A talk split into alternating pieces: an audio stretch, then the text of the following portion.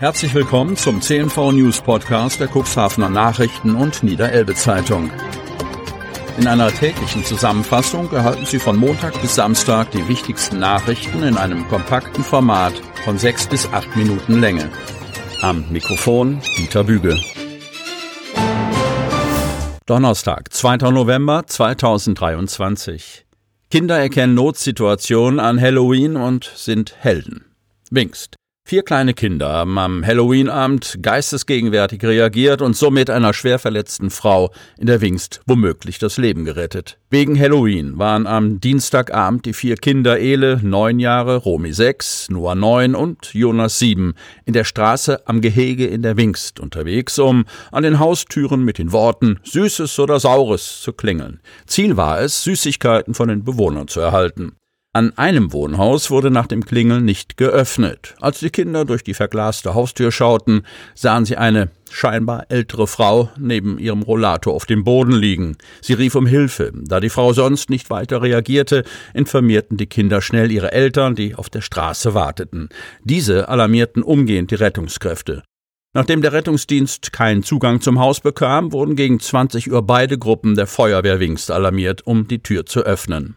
Ein großer Dank wurde von den Rettungskräften den vier Kindern ausgesprochen, die die Helden vom Halloweenabend waren. Anschließend dürften die Lütten noch die Feuerwehrfahrzeuge von außen und innen ansehen.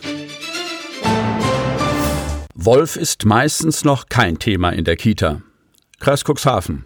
Rotkäppchen oder die sieben Geißlein dienen als Kronzeugen, wie blutrünstig der Wolf sein kann. Mit Grimms Märchen über den Isegrimm sind Generationen von Kindern aufgewachsen. Kein Wunder also, dass das Auftauchen dieses Raubtiers in den Ortschaften Unbehagen erzeugen kann. Aber was ist Fakt? Was gehört ins Märchenreich?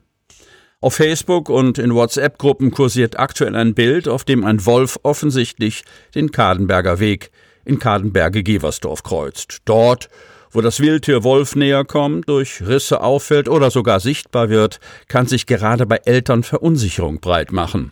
Darf das Kind in Wolfsgebiet noch im Garten spielen? Was tun, wenn einem das Raubtier über den Weg läuft? Welches Verhalten ist angesagt? Im Kindergarten Geversdorf ist das Thema Wolf zwar noch nicht aufgeploppt, aber Kita-Leiterin Julia Karoll hat dieses Thema aktuell über Social Media bereits zur Kenntnis genommen. Sie geht davon aus, dass darüber zunehmend gesprochen wird. Aber zunächst gilt es abzuwarten. Wenn es aber zu vermehrter Verunsicherung kommt, setzt sie auf Expertenrat. Auch in der Grundschule Neuhaus spielte das Wildtier bisher keine Rolle und auch Ängste hat Schulleiterin Doris Hennigssohn nicht wahrgenommen. Bisher ist unter den Eltern und aus der Schülerschaft alles entspannt. Sollte sie jedoch Beunruhigung wahrnehmen, werde an ihrer Schule über das Thema beraten und aufgeklärt, so die Grundschulleiterin, die vor Panikmache warnt. Ausflügen mit Kindern und Jugendlichen in Gebieten mit Wolfsvorkommen stehe der Wolf nicht im Wege, heißt es denn, auch von Seiten des Wolfsbüros, das beim für Naturschutz zuständig niedersächsischen Landesbetrieb NLWKN angesiedelt ist. Kinder und Erwachsene zählen nicht zum Beutespektrum von Wölfen. Eine mögliche Gefährdung durch Wildtiere sei jedoch, wie bei anderen Wildtieren auch, nie zu 100 Prozent auszuschließen, heißt es seitens des NLWKN. Wie andere Wildtiere meiden Wölfe normalerweise den Kontakt zu Menschen. Werden sie überrascht, sondieren sie die Lage und treten den Rückzug an, fluchtartig oder in Ruhe.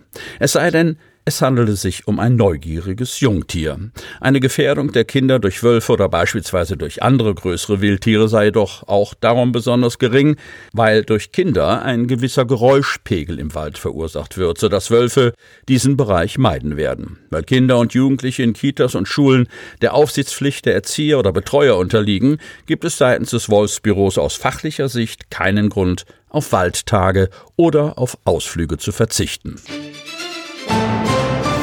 Eine besondere Schulchronik in Hermoor von Eckbert Schröder.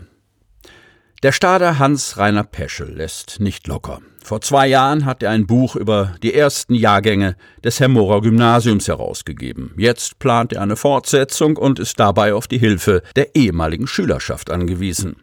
Der Titel des geplanten Buches Die Schülerschaft des Gymnasiums Warstade von 1957 bis 1971, also Beginn fünfte Klasse bis zum Abitur 1980. Peschel hat selbst das dortige Gymnasium besucht und in seiner ersten Veröffentlichung, die vor zwei Jahren erschienen ist, zahlreiche Geschehnisse, Anekdoten und Fotos der ersten Jahrgänge von 1946 bis 1956 veröffentlicht. Entstanden ist dabei eine Sammlung zeitgeschichtlicher Geschichten über den Schulalltag nach dem Zweiten Weltkrieg. Akribisch hatte Peschel bei diesem ersten Band seiner persönlichen Schulchronik den Kontakt zu rund 300 Männern und Frauen aufgebaut aufgebaut, die ihn mit Informationen und Fotos über ihre Zeit am Warstader Gymnasium versorgten. Pünktlich zum 75-jährigen Bestehen des Gymnasiums, das bekanntlich nicht gefeiert wurde, veröffentlichte Peschel sein Buch. Angesichts der Corona-Problematik kamen aber erst ein Jahr später Abiturienten und Abiturientinnen der ersten Jahrgänge zu einem Klassentreffen zusammen.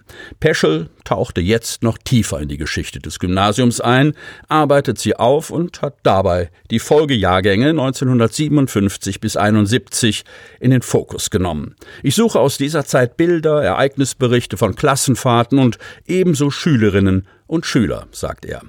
Alle Informationen könnten an ihn unter hrpeschel in einem Wort at t-online.de gemailt oder per Post Weidenstraße 8 21680 Stade geschickt werden. Bei dem Buchprojekt seien Schülerlisten erstellt worden. Viele Mitschülerinnen und Schüler sind nach der 10. Klasse abgegangen. Andere haben das Gymnasium verlassen oder anschließend andere Schulen besucht. In der Ausarbeitung für die Öffentlichkeit werden der damalige Nachname, der Vorname, das Geburtsjahr und die Klasse genannt. Das Geburtsdatum, der Wohnort, Telefonnummer und E-Mail bleiben im jeweiligen Klassenverbund. Aufgabe sei es zunächst, möglichst viele Mitschülerinnen und Schüler zu finden und dann die Anschriften. Und Peschel hat eine weitere Bitte. Man solle Klassenbilder, Fotos der Klassenfahrten und Feiern in der Schule zur Verfügung stellen. Ebenso gehörten Erlebnisse im Unterricht dazu.